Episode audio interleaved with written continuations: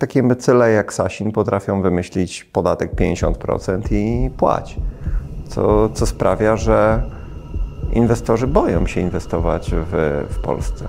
Po kolejnej fali do druku będziemy mieli znowu wyższą inflację niż, niż jeszcze teraz. Zgodnie z maksymum Rothschilda, ostatnie 10% wzrostów zostaw na innych.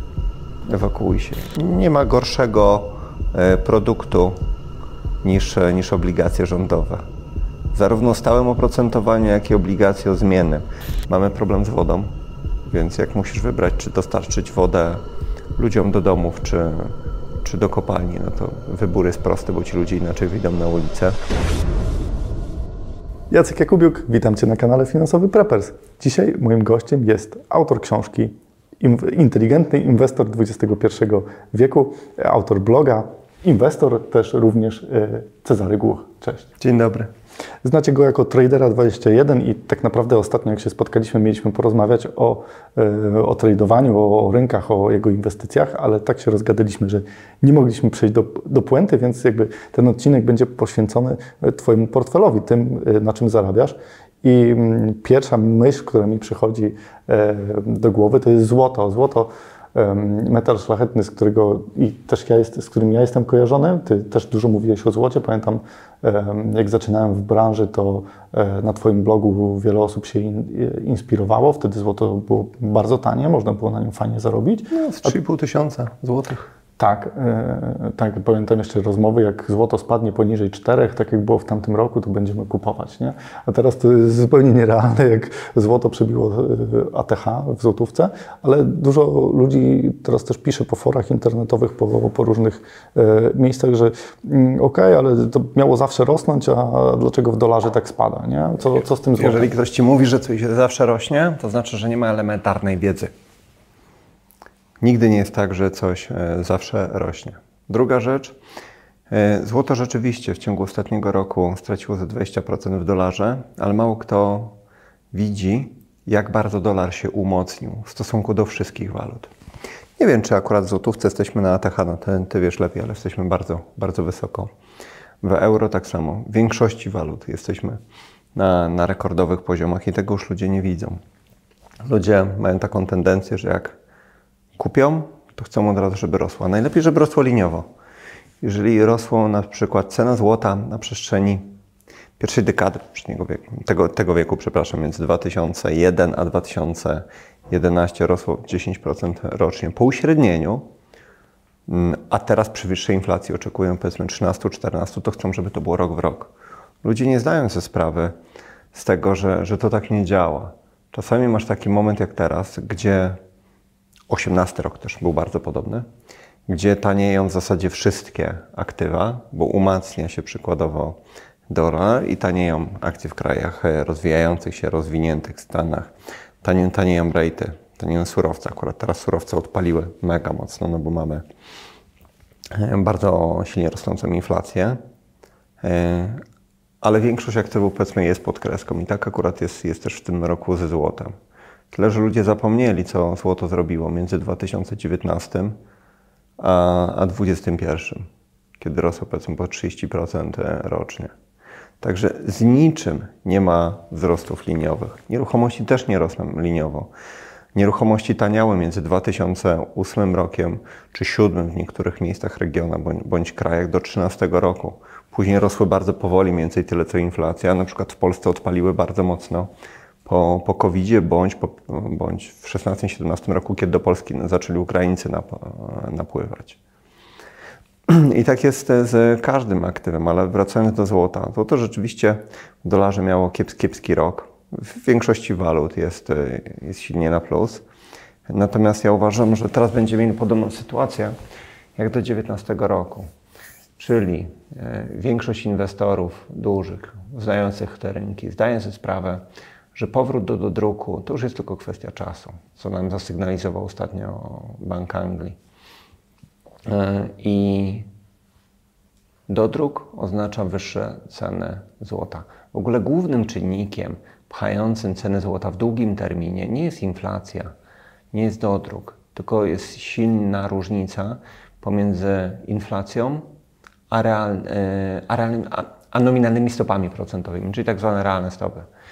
Złoto drożeje, jeżeli na lokatach, w obligacjach nie jesteś w stanie utrzymać e, siły nabywczej pieniądza. To jest główny czynnik. Ale czasami zdarza się takie kilka miesięcy, jak teraz, gdzie masz kiepskie, kiepskie otoczenie do złota, czyli też drożejący dolar e, i, i złoto tanieje, mimo że są negatywne rzeczywiste stopy procentowe. To nie jest nigdy No bo jeden do jednego. jakby, mówiąc, tłumacząc dla widzów, e, stopy, e, realna stopa procentowa jeszcze się, e, jeszcze jakby się pogłębiła bardziej, bo, Tak, dokładnie em, tak. bo wzrost inflacji to, to, nie, to, to nie jest, że podnosimy, bo my nie do, nadążamy za, za wskaźnikami inflacyjnymi Mhm. cały czas. E, A y, czy teraz, y, bo pamiętam takie rozmowy z klientami, które miałem, że oni mówili, no okej, no mm, jakby potwierdzali Twoje słowa. Na lokacie mam zero albo muszę dopłacać, więc y, muszę zaryzykować i na przykład kupię złoto. Czy teraz te jakieś 7-8% na lokatach nie będą pewną alternatywą i nie zabiorą tego jakby rynku dla złota, bo pojawiają się obligacje, które są indeksowane na przykład inflacją. em, Ale nie, w nas- pierwszy, ale nie w pierwszym roku. tak, i u nas premier mocno to jakby reklamował, bo y, y, y, Nie ma gorszego e, produktu niż, e, niż obligacje rządowe. Zarówno stałym oprocentowaniu, jak i obligacje o zmiennym. Zmienne zwłaszcza niszczą kapitał e, przy wysokiej inflacji. Po pierwsze, dlatego, że w pierwszym roku prawie nic z tego nie masz. Masz jakieś śmieszne odsetki. W drugim roku masz e, odsetki takie jak oficjalna inflacja, plus tam jeden punkt procentowy, od czego musisz podatek belki odciągnąć. Więc jak dostaniesz 20% odsetek minus podatek belki, zostanie ci powiedzmy 16 w uproszczeniu, a realna inflacja i tak jest dużo większa. Więc jak trzymasz w ten sposób kapitał w długim terminie, cieszysz się niby z odsetek, ale za pieniądze, które masz razem z odsetkami, tak naprawdę dostajesz dużo, dużo mniej. I w też- takim otoczeniu właśnie złoto w długim terminie rośnie i to się nie zmieni. Negatywne, rzeczywiste stopy procentowe z nami zostaną. Ja przypuszczam, że teraz jesteśmy gdzieś blisko dołka na, na złocie, bo podobnie jak w. Właśnie nawiązałem do, do tego oczekiwań co do, do druku. Duzi inwestorzy już wiedzą, że będzie ten dodruk. To jest tak samo jak w 2019 roku. Nie było dodruku, ale każdy wiedział, że my wrócimy do druku. I tym inicjatorem do druku była panika covidowa. To zmusiło banki centralne do natychmiast obniżenia stóp procentowych i uruchomienia do druku na trzy zmiany. I w 2019 roku złoto dało bardzo dobry wynik w każdej walucie. Dlatego ja jestem na przykład mega pozytywnie nastawiony do, do złota. Przy, po obecnych przece, po tegorocznych przecenach spółki wydobywające złoto są w fantastycznym tym, fantastycznej cenie. Jasne, a powiedziałeś też, że profil takiego inwestora ulicznego, e, który mam wrażenie, że teraz y, jakby zalał rynek właśnie przy tak niskich stopach, jakby ludzie byli zmuszeni do podejmowania ryzyka, e, żeby ochronić swój kapitał przed inflacją. Dużo ludzi właśnie tak, tak myślało, widziało kryptowaluty, to wydawało im się, że jakby zarobią dzisiaj, włożą dzisiaj 100 zł, wy- wyciągną 100 tysięcy jutro, prawda, że e, wszystko to, co rosło przez ostatnie lata będzie rosło.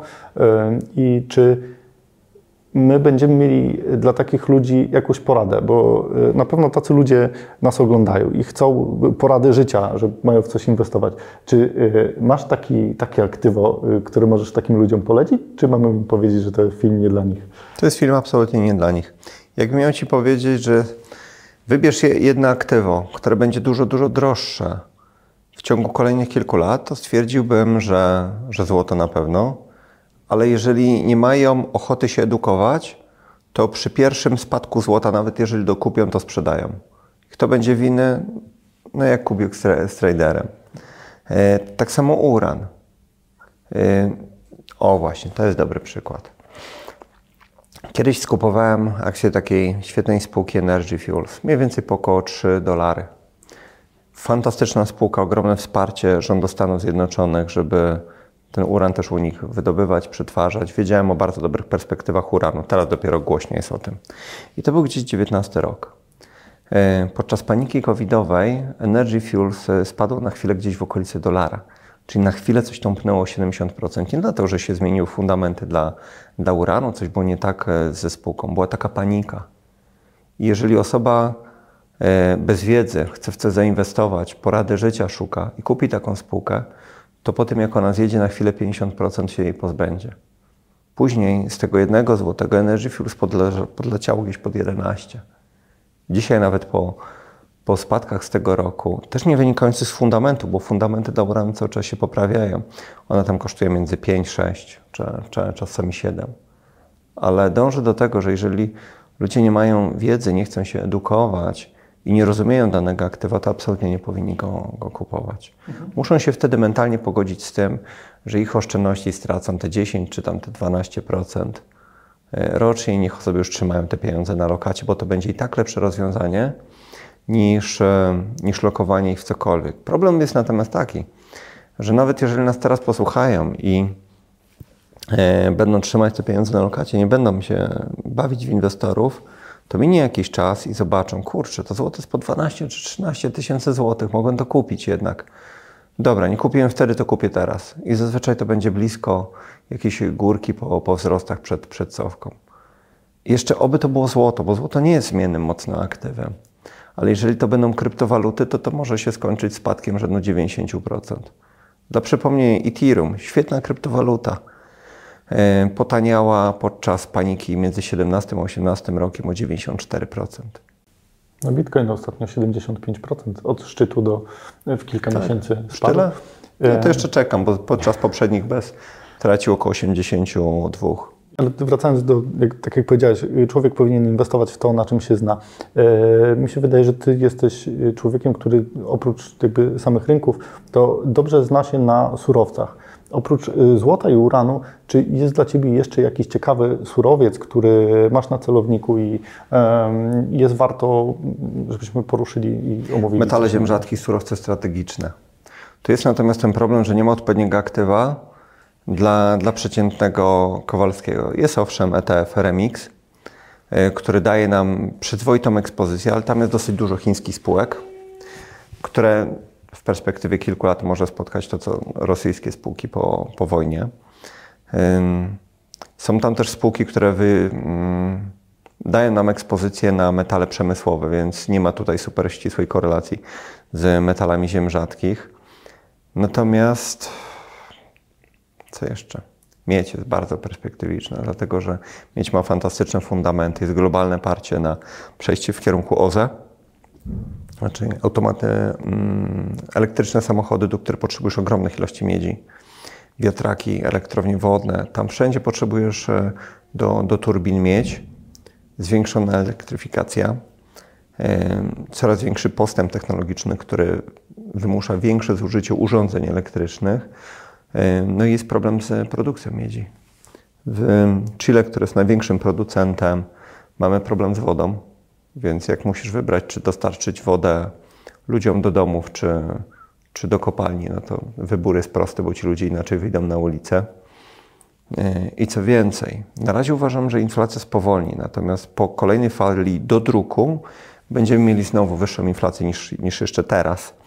E, a miedź jest aktywem, które jest niesamowicie mocno skorelowana z mm, inflacją. Wysokie, wysoka inflacja, wysokie ceny miedzi, tak to działa. Inflacja nam spowalnia, mieć taniej. I teraz akurat mieć jest po, po fajnej korekcie. Jeżeli chodzi o surowce energetyczne, też jestem mega optymistą, natomiast tutaj jest problem z inwestowaniem. Okay. A mówisz, że um, takie surowce, na przykład jak miedź, są perspektywiczne. Ja pamiętam takie zdanie, że jeżeli jest gorączka złota, to najlepiej zarabiają e, sprzedawcy łopat. sit i łopat, czy kilofów, jakby różnie tak. to nazywali, czy na przykład KGHM, czy jakieś inne firmy wydobywcze e, też mają potencjał do wzrostu razem z e, tymi wzrostami i on może być większy, czy spółki wydobywcze jakby, ja, zdecyd ja, zdecydowanie wolę COPEX. COPX to jest ETF na globalne spółki wydobywające miedź, dlatego że po pierwsze w KGHM jest ogromna związkokracja, która sprawia, że ta spółka jest po prostu nieefektywna, bardzo nieefektywna.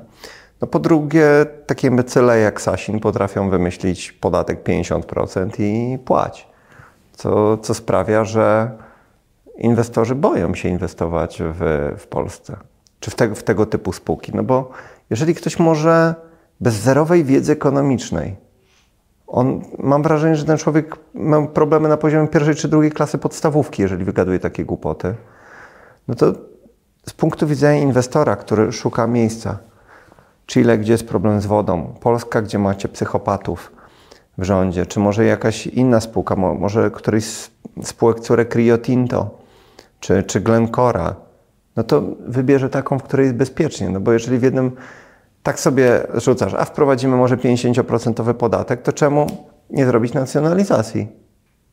Bo to są nasze dobra narodowe.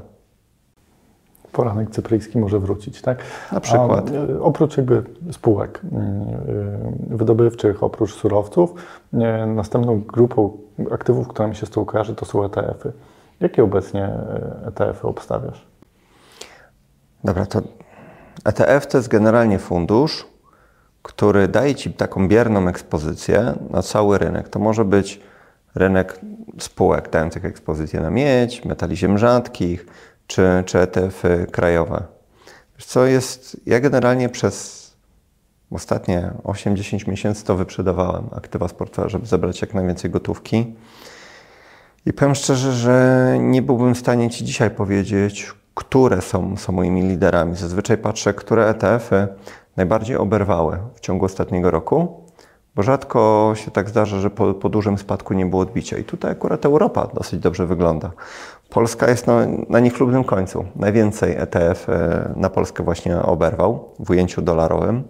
Dziękujemy Sasinowi e, i władzom NBP-u za taką inflację, no bo osłabienie złotówki to jest po prostu ich e, chora, chora polityka, ale Hiszpania, Włochy, Niemcy, Korea mocno poleciała.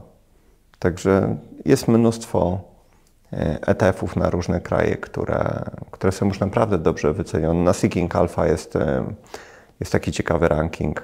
Tam można poszukać informacji. Bądź, no ja, ja to wszystko publikuję, plus mnóstwo raportów, ale w ramach po prostu portfela tradera do tych, nie wiem, dwóch czy tam dwóch i pół tysiąca moich subskrybentów, którzy nie tylko kopiują moje ruchy, ale i dostają ogromną ilość e, informacji. Metaverse to jest na przykład trend, który mega mi się podoba. Ludzie uważają, że jestem przeciwny spółkom technologicznym, bo przez ostatnie kilka lat podkreślałem, że te, ci giganci technologiczni, którzy niedawno potracili po 70%, że byli bardzo drodzy, że trzeba uważać na nie. Natomiast nie, jak rośnie, to będzie rosło zawsze, no, dopóki ci nie tąpnie o te 70%. E, I teraz wiele tych spółek technologicznych jest naprawdę w fajnych cenach. To są w większości bardzo dobre spółki. E, plus dobieram do tego spółki, które idą ewidentnie, które będą liderami tych zmian Metaverse. A Metaverse to jest po prostu przeniesienie naszej aktywności do, do sieci. Mhm. E, czy nie, nieruchomości są dla Ciebie ciekawym e, tematem? Czy e, inwestujesz w nieruchomości mhm. bezpośrednio czy pośrednio? E, jaki jest Twój model? I bezpośrednio, i, i pośrednio. Z to, czego ludzie mnie znają, to są rejty. E, rejt jest to fundusz nieruchomości, który daje Ci ekspozycję na coś wielkiego. My powiedzmy z naszymi, nie wiem, kapitałami, czy przeciętna osoba może sobie kupić, nie wiem, kawalerkę albo 10 kawalerek i, i tyle, i je wynajmować. Natomiast REIT dysponując ogromnym kapitałem jest w stanie wybudować całe osiedle i je wynajmować. Ma też efekt skali, czyli przykładowo metr kwadratowy nie kosztuje ich 8 tysięcy, tylko powiedzmy 5. Albo za, powołając sobie swoją spółkę deweloperską w ogóle do, do zbudowania całego osiedla. I rejty, które mi się szczególnie podobają, to są rejty w Singapurze, w Hongkongu, bo one były bardzo dobrze wycenione. Teraz po tych spadkach e, rejty w Stanach Zjednoczonych niektóre zaczynają wyglądać e, bardzo ciekawie, ale nie wszystkie. Trzeba uważać na przykład na centra handlowe. Jest taki bardzo duży rejt, największy chyba Simon Property Group, którego shortowałem, pamiętam, w 2016 roku. E, I Simon e, koncentruje się na centrach handlowych, a w Stanach Zjednoczonych ilość metrów kwadratowych centrum handlowego przypadająca na obywatela jest dwukrotnie większa niż w innych zaawansowanych krajach. Mówiąc wprost, za dużo tego pobudowali. Jak jest za dużo, to są pustostany, niskie czynsze i to nie może być e, efektywne. Natomiast podobają mi się centra baz danych, magazyny takie samoobsługowe, to może nie, jest, nie brzmi jakoś fajnie, futurystycznie, ale to jest coś ci generuje te 8-10% e, dywidendy rocznie, co przy, przy okazji e, ceny ci jeszcze podnosi mniej więcej o wskaźniki inflacji. I to są dobre, dobre inwestycje. Pośrednio w Polsce bym przy tych cenach pewnie niczego nie kupił, ale ja chcę skorzystać na przykład mieszkając w Hiszpanii ze stałych stóp bardzo niskich. Mnie na przykład kredyt będzie kosztował pewnie jakieś 2,5%. I akurat teraz od kolegi kupuję tam 8 garaży z najemcami, ma się mi tym wszystkim zajmować. On po prostu potrzebuje kasy, e, a ja mogę na to wszystko wziąć kredyt na 3%, który mi się zdewaluuje. Przy kilkunastoprocentowej inflacji to są po prostu pieniądze za darmo. Już go poprosiłem, żeby mi też wyszukał kilka innych nieruchomości. Nie interesuje mnie specjalnie rentowność. Okej, okay, ona musi być powyżej 5%. Znajomo mówi o rentowności netto, bo, bo takie rzeczy się znajdują, jeżeli idziesz w kierunku czegoś niestandardowego i bezobsługowego. E, ale moim głównym celem jest tutaj akurat e, wzięcie kredytu o stałej stopie procentowej po to, żeby on mi się zdewaluował. Mhm. Często bierzesz kredyty na inwestycje? Nie. Często się lewarujesz? Ostatni kredyt miałem firmowy w 2007 roku. Po prostu kamienicę kupiliśmy i nam trochę kapitału obrotowego zabrakło. Nie, to był szósty rok. Wcześniej miałem tylko kredyt na moje pierwsze mieszkanie, to był 2003 bądź czwarty, czy nie, czwarty rok. I tyle. Nie, nie miałem żadnych kredytów, ale jeżeli mogę zafiksować sobie stopy na 3% i jednocześnie widzę, że mam 10 czy kilkunastoprocentową inflację i wiem, że ta inflacja będzie w długim terminie rosła, to to są jakby darmowe pieniądze, to, to jest prezent. No. Bo wartość nieruchomości, która stanowi zabezpieczenie, będzie rosła w wyniku inflacji. Zwłaszcza w tak bezpiecznym miejscu jak, jak Majorka. Natomiast no, pieniądz się, się dewaluuje, więc po prostu chcę zrobić to, co w Polsce wiele osób zrobiło w latach 90., czyli po prostu wzięło duże kredyty, zdewaluowali je. No, Kennedy nawet na tym się dorobił w latach 20., zresztą Rothschild zrobił dokładnie to samo. E, ale jeszcze jest jeden forma lewarowania, ale absolutnie tego nie polecam. W Interactive Brokers e, wykorzystałem margin do podwojenia mojej pozycji na złocie, ale to było bardzo przemyślane. Po pierwsze, kupowałem złoto w bardzo dobrej cenie, ETF na złoto i druga rzecz, ETF na złoto denominowane w euro. Bo kiedy spada dolarowa cena złota, to jednocześnie drożeje dolar w porównaniu do euro. Czyli przykładowo w ostatnich miesiącach e, cena złota w dolarze spadła, przyjmijmy 15%, a w euro 1 czy 2. Więc ten margin, e, margin call, który byłby dla mnie jakimś ryzykiem, praktycznie w euro nie istnieje. Pieniądze mi się zdewaluują, kredyt mi się w zasadzie zdewaluuje, bo jego obsługa mnie kosztuje chyba 1,8% rocznie. Ale to jest coś już, nazwijmy to trochę wyższa półka i możesz takie rzeczy robić, jak masz zerowe emocje przy, przy inwestowaniu. Kolega mi jeszcze podrzucił jeden case w Szwajcarii, jak przykładowo zdeponujesz w odpowiednim banku swoje złoto bądź srebro, tylko nie mniej chyba niż około miliona franków, to y, udzielą Ci kredyt frankowy praktycznie nieoprocentowany tam na 70% e, wartości zabezpieczenia, za które znowu możesz e, metal kupić. Tak jak powiedziałem, w latach 2001-2020 e, dolarowa, czy eurowa, czy frankowa cena złota rosła mniej więcej 10% rocznie, więc jak płacisz ten 1% odsetek, to nawet przy, przy tamtej inflacji, która była dużo niższa, zyskujesz 9%. Jasne, widzowie. Widzowie, nie inwestujcie na kredyt, bo to jest nie, już absolutnie. jazda bez trzymanki e, i musicie mieć wiedzę i doświadczenie, żeby, mm, żeby robić to dobrze. Dodałbym jedną rzecz. Wartość tych lewarowanych, tak to nazwijmy, inwestycji w moim przypadku nie przekracza chyba 3%. Tak.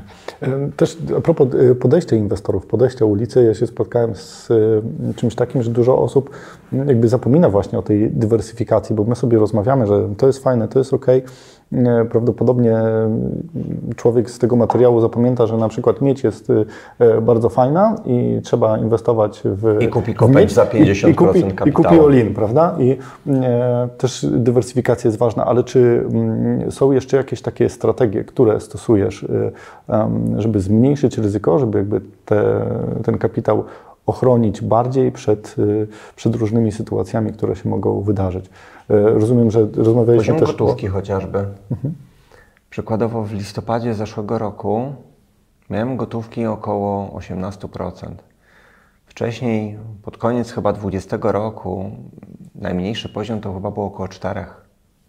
Czyli byłem załadowany w aktywa, bo widziałem, że jest dodruk, że to ciągnie wszystkie aktywa. Im wyższe wyceny osiągaliśmy, zrobiłem tak, w 20 roku zrobiłem chyba 34% i 68% w kolejnym roku. Teraz jestem w okolicy zera, mówię w ujęciu złotówkowym. To jeżeli masz takie wzrosty, to znaczy, że aktywa, które miałeś, podrożały dosyć mocno. Jeżeli podrożały, to powinieneś być ostrożny, więc systematycznie wyprzedawałem i zwiększałem poziom gotówki. Mhm. Jaką funkcję Dzisiaj spełnia ok- gotówka, w gotówka? portfelu? Dla mnie daje mi kapitał do obkupienia się w tanie aktywa. Czyli jeżeli widzę, że przed nami są wzrosty, to ładuję się i mam mało gotówki. Bardzo mało. Jeżeli widzę, że jest ryzyko tąpnięcia, to mentalnie przygotowuję się na coś takiego. Będą okazje, ja nie wiem kiedy one będą, czy za pół roku, czy za rok, czy może nawet za dwa lata, ale fajnie mieć wtedy gotówkę, bo takie okazje pojawiają się raz na dwa, raz na trzy, raz na cztery, cztery lata. Jeżeli masz wiedzę, masz odwagę i potrafisz te okazje rozpoznać, to po prostu kupujesz. Z myślą, że one mogą tanieć jeszcze. To, to jest też bardzo ważne, bo wiele osób uważa, że ja kupiłem to, to już cena musi rosnąć. Albo takie miedzi powiedział trader, że, że jest perspektywiczna. Jest, ale to nie znaczy, że ona będzie rosła. Ja wręcz powiem przekornie. Uważam, że teraz, kiedy cena miedzi jeszcze będzie spadała trochę w wyniku spadającej inflacji, już nie wchodźmy w szczegóły, czemu tak jest, e, to, e, to Copex powinien jeszcze tąpnąć. Więc kupiliśmy coś w dobrej cenie, w długim terminie cena tego wzrośnie, bo wrócimy znowu do, do druku, do niższych stóp procentowych i tak dalej. I, I tyle, ale kup, zapomnij, nie zaglądaj na, na konto maklerskie. Ale jeżeli kupujesz, to tylko dlatego, że rozumiesz, co, co robisz. Najgorsze, co może zrobić przeciętny taki słuchacz, to stwierdzić, kurna, gość chyba gada z sensem, to ja sobie też to kupię. Bo później dochodzi do takiej sytuacji, jak wspomniałem, tym Energy Fuels. To był skrajny przypadek. Ale, ale takie rzeczy też się zdarzają. Okej. Ja wiem, że jakby Twoje pozycje można śledzić cały czas wchodząc i Na portfel do, do, ciebie, do ciebie na jest, portfel można też kopiować ruchy, ale um, jakby też chciałbym pokazać jakby szerszy obraz Twojego portfela. Powiedzieliśmy sobie o kilku aktywach. Czy jeszcze jak, jakieś aktywa są według Ciebie interesujące i o których można by było dzisiaj porozmawiać? Powiem przekornie, jest ogromna ilość podobieństw na rynkach finansowych pomiędzy tym, co się zaczęło dwa lata temu i tym, co się działo w latach 70. W latach 70. rynek akcji w Stanach Zjednoczonych, który był drogi, potaniał w ujęciu realnym o 72%, czy po uwzględnieniu inflacji. Bez inflacji stał w miejscu przez tam 14 lat. Obligacje zmasakrowały ich posiadaczy, bo one płaciły stałe odsetki, ale te odsetki były dużo, dużo niższe niż realna inflacja. Więc wiele osób, które uważa, że ma zdywersyfikowany portfel, bo kupiło akcje, kupiło obligacje, bardzo brutalnie to przeżyje. Albo ograniczyli się do jednego rynku. Bo przykładowo, no wyobraź sobie, że ktoś inwestuje w akcje, ma, ma wiedzę, widzi, że polski rynek akcji jest naprawdę tani, obkupi się tu, no i odpukać dojdzie do takiej sytuacji jak na Ukrainie. I to tąpnie o 70 czy 80%. I wtedy, no co, albo masz zamrożone pieniądze, albo godzisz się na stratę 80% i się kaszujesz, bo są ci pieniądze pilnie potrzebne na operację czy na ewakuację się z kraju chociażby. Więc jeżeli inwestujesz, to poszerz to trochę. W latach 70. najlepsze zwroty dało po pierwsze surowce, na drugim miejscu właśnie były metale szlachetne. Ale bardzo kiepsko sobie radziły i akcje, i, i obligacje. Natomiast akcje spółek surowcowych, czy akcje firm zajmujących się wydobyciem metali szlachetnych rosły tam między 15 a 20 razy w ciągu dekady. Jeżeli chodzi o kryptowaluty, tutaj cykle mamy powtarzalne, ale tutaj na pewno jesteś w stanie znaleźć lepszych specjalistów ode mnie. Ja w przypadku kryptowalut miałem dobre wyczucie odnośnie timingu, natomiast jeżeli chodzi, bo bazuję na sentymentach, a mam wrażenie, że krypto w większości to jest sentyment. Na drugim miejscu mamy działanie banków centralnych, a na trzecim w ogóle użyteczność praktyczną taką, taką krypto. Także no, tu po prostu przestrzegał ludzi przed zamykaniem się na jakiś e, jeden rynek. No kapitał migruje między rynkami. No, na przykład, kiedy w Stanach Zjednoczonych było, było bardzo kiepsko w latach 70., to pod koniec tego w, w mediach pojawiały się artykuły, czy to już koniec akcji. A jak masz tak negatywny sentyment, no to się zaczął rajd. Później kapitał się przeniósł do, do Japonii. Jak w Japonii mieliśmy rekordowo wysokie wyceny, no to później jak one spadały przez kolejne 30 czy 40 lat. Nie dlatego, że było coś nie tak z gospodarką, tylko że tak, tak wyceny były na tak ekstremalnym poziomie. Później kapitał się przeniósł do Stanów Zjednoczonych, mieliśmy bańkę na Nasdaqu. Później w kolejnej, w 2007-2008 roku mieliśmy bańkę na BRICSie. Brazylia, Rosja, Chiny, Indie. W Polsce, tak samo jak na innych krajach w innych krajach rozwijających się, mieliśmy skrajnie drogie akcje. Mieliśmy też bańkę, ale w innych aktywach, na rynku nieruchomości w Stanach Zjednoczonych. Także ten kapitał migruje pomiędzy krajami bądź grupami krajów, sprawiając, że są dysproporcje. W jednym kraju mamy niskie wyceny, w drugim mamy horrendalnie wysokie. Jeżeli mamy wiedzę, to po prostu musimy to rozpoznawać. I to, że mamy tu tanie, a tu drogie, nie znaczy, że to się od razu wyrówna. Czasami trzeba poczekać rok, dwa, trzy, ale to w końcu się wyrównuje. Nawet Buffett kiedyś stwierdził, że inwestycje to jest taka prosta gra, w której kapitał płynie od niecierpliwych do cierpliwych. I myślę, że to jest takie dobre podsumowanie. Tak samo nawet e, teraz on dokonuje zakupów. On stwierdził, że nie dokonywał zakupów, czy, czy Charlie Munger, przez, e, przez ostatnich kilkanaście miesięcy, bo było drogo. Ale teraz spółki, które inaczej. Wyceny były powyżej poziomu, który oni uważali za atrakcyjny, ale teraz po tych spadkach kupują. Nie po to, żeby je sprzedać za tydzień, za trzy tygodnie, tylko po to, żeby mieć w akcje fantastycznych firm w swoim portfelu, wiedząc jednocześnie, że ich ceny mogą trochę spaść. I to jest istota inwestowania. A najgorsze, co możemy zrobić, to kupić dziś, kurczę, wejść na platformę, cholera, taniej. Znowu poleciało. Jezu, jeszcze poleciało. Dobra, sprzedaję wszystko. Okej, okay, czyli w zasadzie chciałeś trochę też podkreślić, że dywersyfikacja geograficzna i walutowa też jest potrzebna. Oczywiście, um, że tak. Żebyśmy też o tym pamiętali. Ja też chciałem to podkreślić, bo e, jeżeli... Mogę, przepraszam, przerwę Ci na chwilę. Dywersyfikacja geograficzna jest konieczna.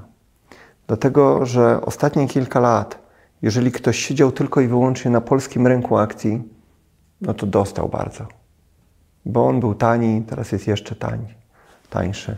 Ale mieliśmy kilka naprawdę mega fajnych okazji. Tak z mojej pamięci, tylko Wielka Brytania, Austria, y, rozwinięte kraje, w których na chwilę mieliśmy tanią walutę w przypadku Wielkiej Brytanii, a w Austrii mieliśmy niesamowicie tanie akcje, a mówimy o kraju, który jest niesamowicie rozwinięty.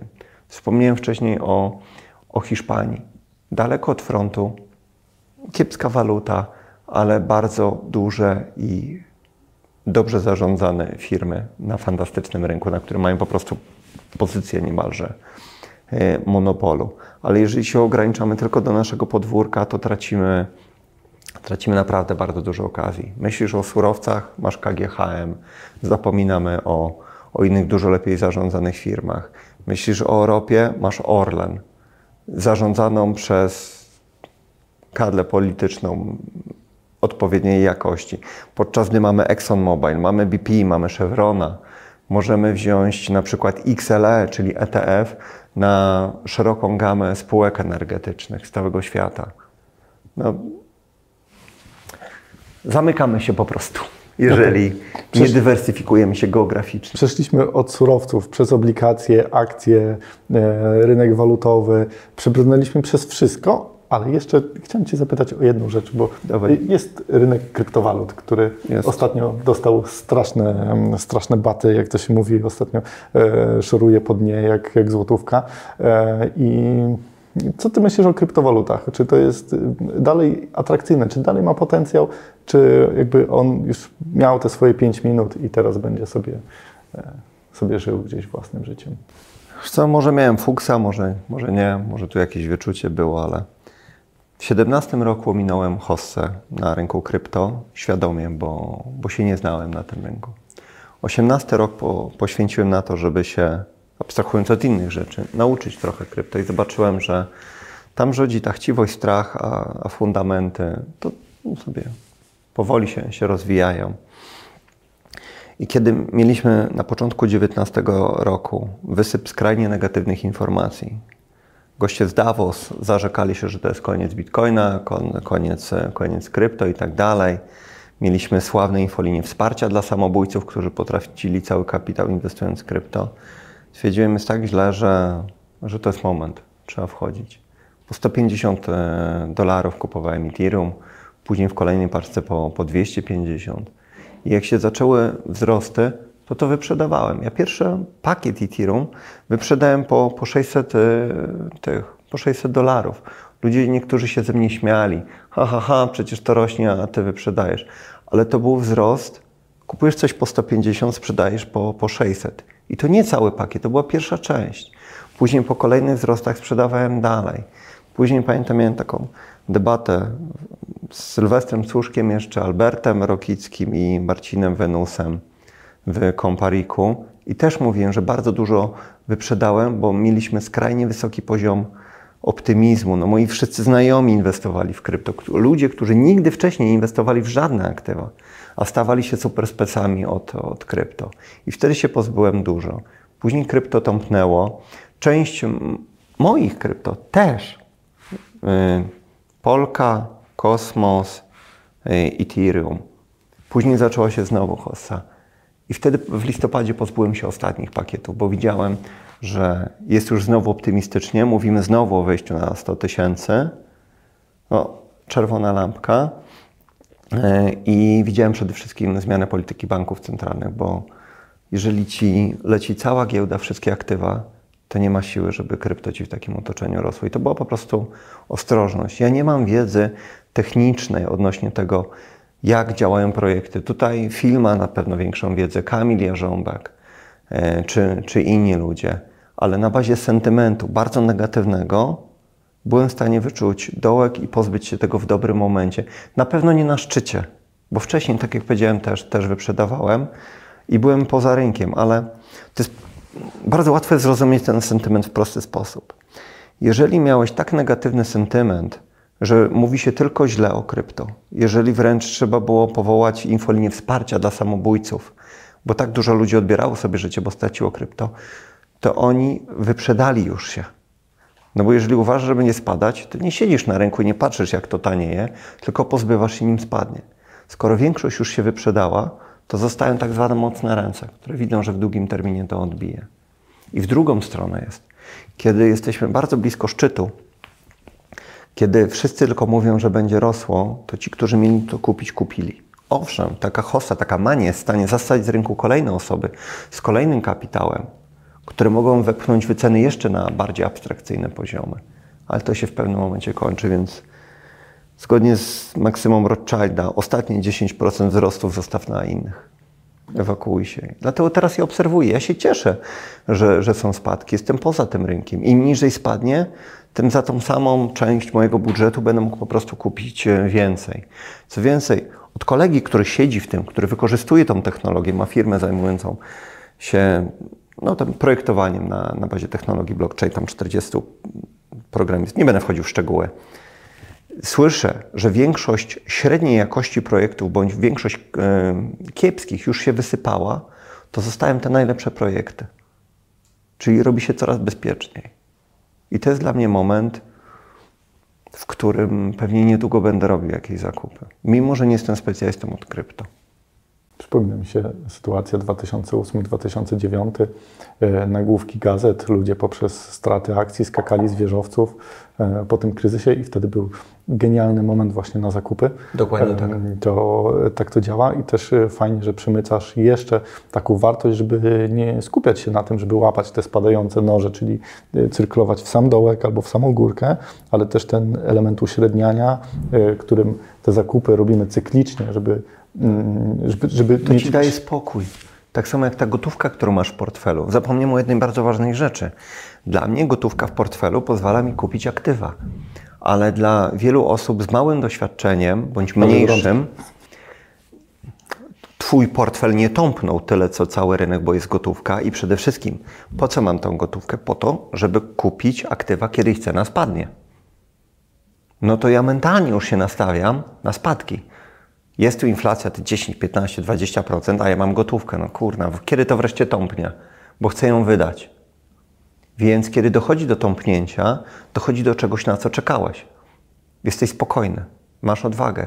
Spadł już o tyle, dobra, to już jest mniej więcej nisko, kupuję. Masz spokój psychiczny. A jeżeli jesteś załadowany na 100%, to patrzysz jak z Twoich, nie wiem, przyjmijmy 100 tysięcy, zrobiło się 60. I są niskie ceny, straciłeś już tyle, myślisz sprzedać, nim stracę więcej. Takie myśli się chore pojawiają. Gdybyś miał gotówkę, cieszyłbyś się, bo mógłbyś dokupić w rozsądnej cenie. Także rozsądne zarządzanie gotówką to jest naprawdę klucz do spokojnego snu. E, Bardzo fajnie się rozmawia, ale jakbyśmy mogli to podsumować trochę, te dzisiejsze spotkanie. E, Mamy taką tradycję, że na koniec odcinka jest złota myśl dla naszych finansowych prepersów. Kamera jest Twoja, proszę. Wiele osób się koncentruje na różnych aktywach, na technicznych aspektach, jak, jak to kupić. Wiedzą w przypadku surowców, czym jest contango, czym jest backwardation, jak to wpływa na ich inwestycje, a zapominają psychologii. Poczytajcie trochę książek odnośnie, odnośnie psychologii, dlatego że jest takie powiedzenie, uważam, bardzo słuszne, że największym wrogiem inwestora jest on sam, czyli nasza psychika. Cena spada danego aktywa, boję się, boję się kupić. Jak ci tąpnie cena samochodu albo masz promocję, kupujesz. Masz upatrzony dom, nagle sprzedawca musi obniżyć cenę o 20 czy 30%, bo ma nóż na gardle. E, Wchodzisz, kupujesz i się cieszysz z okazji. A jak widzisz okazję na, na rynku, masz akcje, które potaniały o 30-40%, nie, nie kupię, bo to pewnie spadnie jeszcze dalej. Inaczej nas umysł działa w przypadku aktywów materialnych i aktywów e, finansowych, dlatego też ja niezwykle rzadko zaglądam na e, konta moje maklerskie. Zazwyczaj wtedy tylko, kiedy muszę jakąś transakcję zrobić. Dobra, chyba tyle. Mam nadzieję, że coś to wniosło. Tak samo jak z oszczędzaniem, my jesteśmy największym wrogiem swoich oszczędności, e, dlatego musimy je przed sobą chować, żeby ich nie wydać. A e, ja jestem ciekawy, na jakie Wy okazje inwestycyjne polujecie. E, napiszcie, jakie macie pomysły na inwestowanie w tych dosyć trudnych, specyficznych czasach. Jaki sektor, jaki obszar geograficzny dla Was byłby najkorzystniejszy. A jeżeli chcecie zobaczyć, jak to robi Czarek i to wręcz na żywo, to zapraszam do śledzenia portfela inwestycyjnego. Link gdzieś tam wrzucimy w opisie i dziękuję Wam bardzo za dziś. Do zobaczenia. Cześć.